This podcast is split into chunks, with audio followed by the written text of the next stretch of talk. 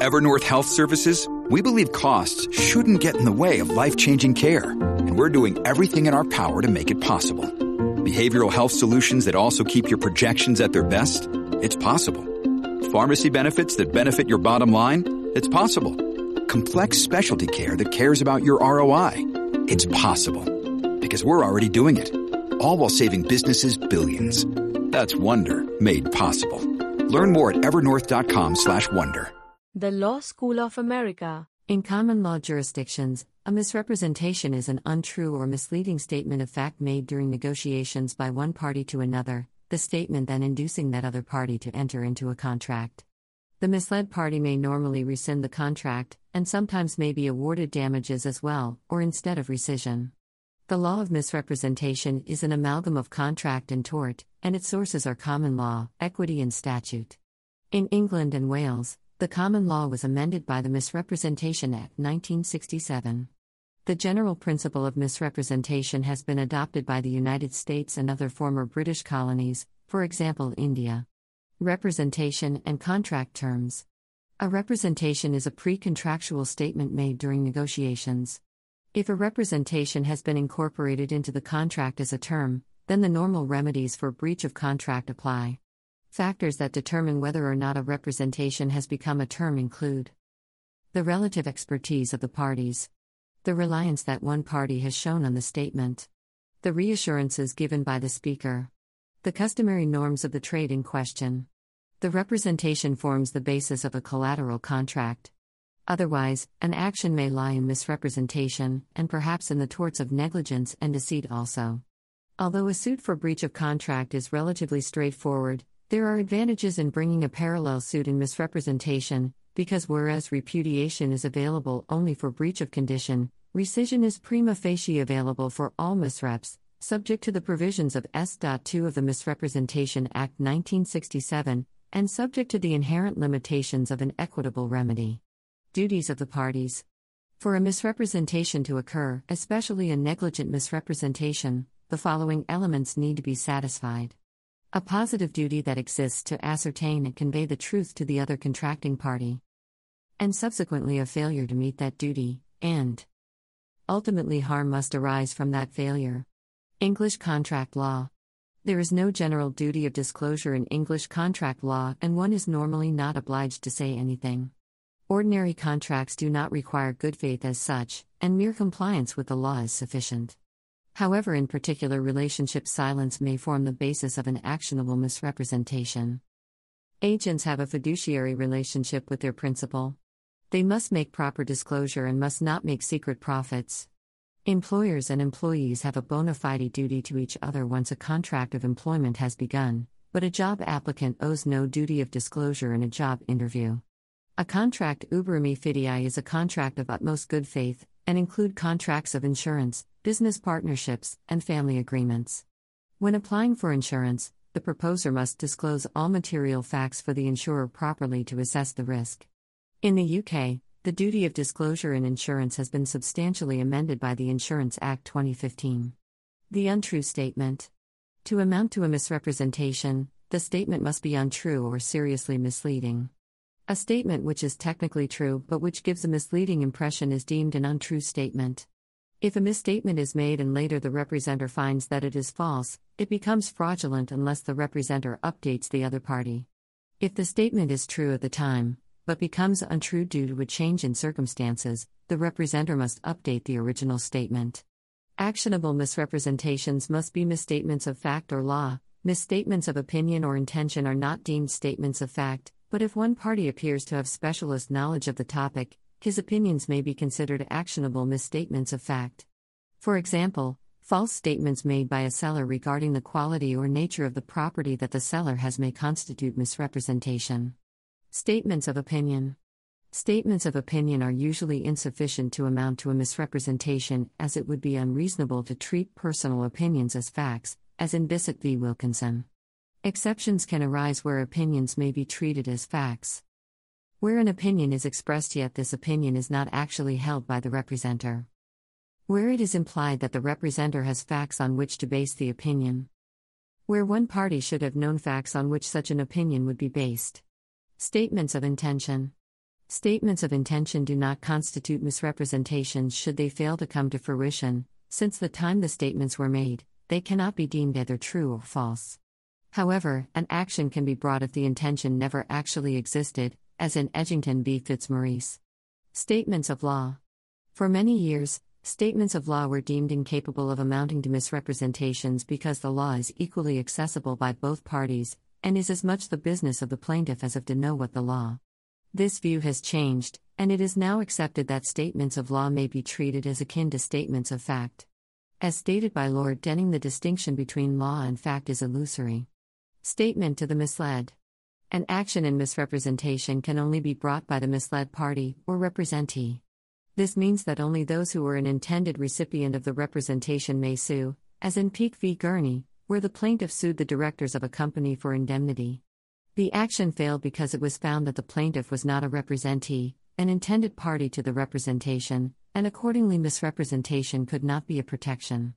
It is not necessary for the representation to have been received directly, it is sufficient that the representation was made to another party with the intention that it would become known to a subsequent party and ultimately acted upon by them.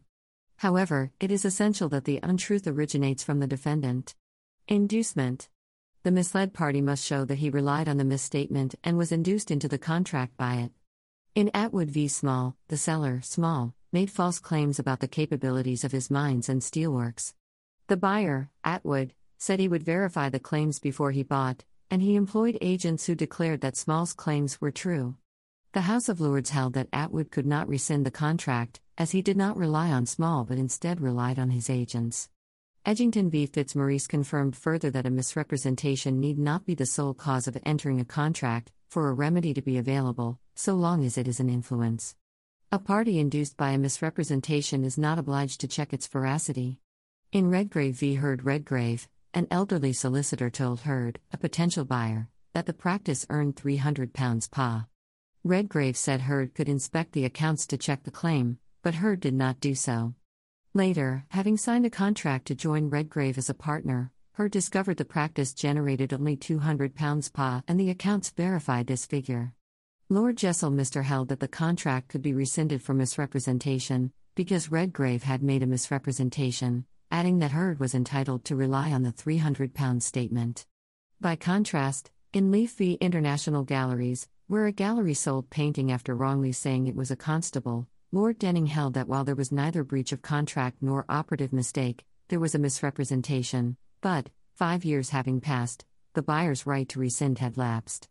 This suggests that, Having relied on a misrepresentation, the misled party has the onus to discover the truth within a reasonable time.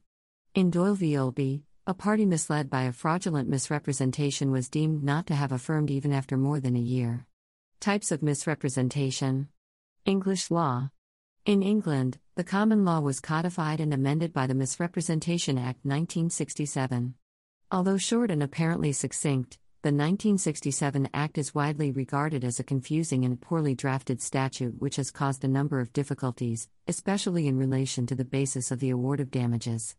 It was mildly amended by the Unfair Contract Terms Act 1977 and in 2012, but it escaped the attention of the Consolidating Consumer Rights Act 2015. Prior to the Misrepresentation Act 1967, the common law deemed that there were two categories of misrepresentation fraudulent and innocent. The effect of the Act is primarily to create a new category by dividing innocent misrepresentation into two separate categories negligent and wholly innocent, and it goes on to state the remedies in respect of each of the three categories. The point of the three categories is that the law recognizes that the defendant may have been blameworthy to a greater or lesser extent, and the relative degrees of blameworthiness lead to differing remedies for the claimant. Once misrepresentation has been proven, it is presumed to be negligent misrepresentation, the default category. It then falls to the claimant to prove that the defendant's culpability was more serious, and that the misrepresentation was fraudulent. Conversely, the defendant may try to show that his misrepresentation was innocent. Negligent misrepresentation is simply the default category. Remedy The misled party may rescind and claim damages under S.21 for any losses. The court may declare the contract subsisting and award damages in lieu of rescission, but S.23 prevents the award of double damages. Fraudulent misrepresentation is defined in the three part test in Donahoe v. Donahoe, where the defendant Donahoe was categorically declared completely fraudulent as he 1. knows the statement to be false, or 2. does not believe in the statement, or 3. is reckless as to its truth. Remedy The misled party may rescind and claim damages for all directly consequential losses. Doyle v. Olby. Innocent misrepresentation is belief on reasonable grounds up till the time of the contract that the facts represented are true. S.21 of the Act. Remedy The misled party may rescind but has no entitlement to damages under S.21. However, the court may declare the contract subsisting and award damages in lieu of rescission. By contrast, the victim of a breach of warranty in contract may claim damages for loss, but may not repudiate. Negligent misstatement. Negligent misstatement is not strictly part of the law of misrepresentation, but is a tort based upon the 1964 obiter dicta in Hedley Byrne v. Heller, where the House of Lords found that a negligently made statement, if relied upon, could be actionable provided a special relationship existed between the parties. Subsequently, in Esso Petroleum Company Limited v. Mardon, Lord Denning transported this tort into contract law, stating the rule as If a man, who has or professes to have special knowledge or skill, makes a representation by virtue thereof to another, with the intention of inducing him to enter into a contract with him, he is under a duty to use reasonable care to see that the representation is correct, and that the advice, information, or opinion is reliable. Remedies Depending on the type of misrepresentation, remedies such as rescission or damages, or a combination of both may be available. Tortious liability may also be considered. Several countries, such as Australia, have a statutory schema which deals with misrepresentations under consumer law. Innocent misrepresentation. Entitlement to rescission of the contract, but not damages. Negligent misrepresentation. Entitlement to damages or rescission of the contract. Fraudulent misrepresentation. Entitlement to damages, or rescission of the contract. Rescission. A contract vitiated by misrepresentation is voidable and not void ab initio. The misled party may either 1. rescind or 2. affirm and continue to be bound. If the claimant chooses to rescind, the contract will still be deemed to have been valid up to the time it was avoided, so any transactions with a third party remain valid, and the third party will retain good title. Rescission can be effected either by informing the representer or by requesting an order from the court. Rescission is an equitable remedy which is not always available. Rescission requires the parties to be restored to their former positions, so if this is not possible, rescission is unavailable. A misled party who, knowing of the misrepresentation, fails to take steps to avoid the contract will be deemed to have affirmed through laches, as in Leaf v. International Galleries, and the claimant will be estopped from rescinding. The time limit for taking such steps varies depending on the type of misrepresentation. In cases of fraudulent misrepresentation, the time limit runs until when the misrepresentation ought to have been discovered, whereas in innocent misrepresentation, the right to rescission may lapse even before the represent can reasonably be expected to know about it. Sometimes, third party rights may intervene and render rescission impossible. Say, if A misleads B and contracts to sell a house to him, and B later sells to C, the courts are unlikely to permit rescission as that would unfair impinge upon C. Under Misrepresentations Act 1967 S. 2 of the Misrepresentation Act 1967, the court has discretion to award damages instead of rescission, if of opinion that it would be equitable to do so, having regard to the nature of the misrepresentation and the loss that would be caused by it if the contract were upheld, as well as to the loss that rescission would cause to the other party. Damages Damages are monetary compensation for loss. In contract and tort, damages will be awarded if the breach of contract, or breach of duty, causes foreseeable loss. By contrast, a fraudulent misrepresenter is liable in the common law tort of deceit for all direct consequences, whether or not the losses were foreseeable. For negligent misrepresentation, the claimant may get damages as of right under S.21 and or damages in lieu of rescission under S.22. For innocent misrepresentation, the claimant may get only damages in lieu of rescission under S.22. Given the relative lack of blameworthiness of a non fraudulent defendant, who is at worst merely careless, and at best may honestly believe on reasonable grounds that he told the truth, for many years lawyers presumed that for these two categories, damages would be on a contract slash tort basis requiring reasonable foreseeability of loss. In 1991, Royscot Trust Limited v. Rogerson changed all that. The court gave a literal interpretation of S.2, which, to paraphrase, provides that where a person has been misled by a negligent misrepresentation, then, if the misrepresenter would be liable to damages had the representation been made fraudulently, the defendant shall be so liable. The phrase shall be so liable was read literally to mean liable as in fraudulent misrepresentation. So, under the Misrepresentation Act 1967, damages for negligent misrepresentation are calculated as if the defendant had been fraudulent, even if he has been merely careless. Although this was almost certainly not the intention of Parliament, no changes to the law have been made to address this discrepancy. The Consumer Rights Act 2015 left the 1967 Act intact. This is known as the fiction of fraud and also extends to tortious liability. S.2 does not specify how damages in lieu should be determined, and interpretation of the statute is up to the courts. Vitiating factors Misrepresentation is one of several vitiating factors that can affect the validity of a contract. Other vitiating factors include mistake, undue influence, and duress. The Law School of America. The content used in the podcast is licensed by the Wikimedia Foundation Incorporated under a Creative Commons Attribution, Share Alike license. The text has been modified for audio. The content of these podcasts is for informational purposes only and do not constitute professional advice. These podcasts are not associated with the Wikimedia Foundation in any context. The Law School of America.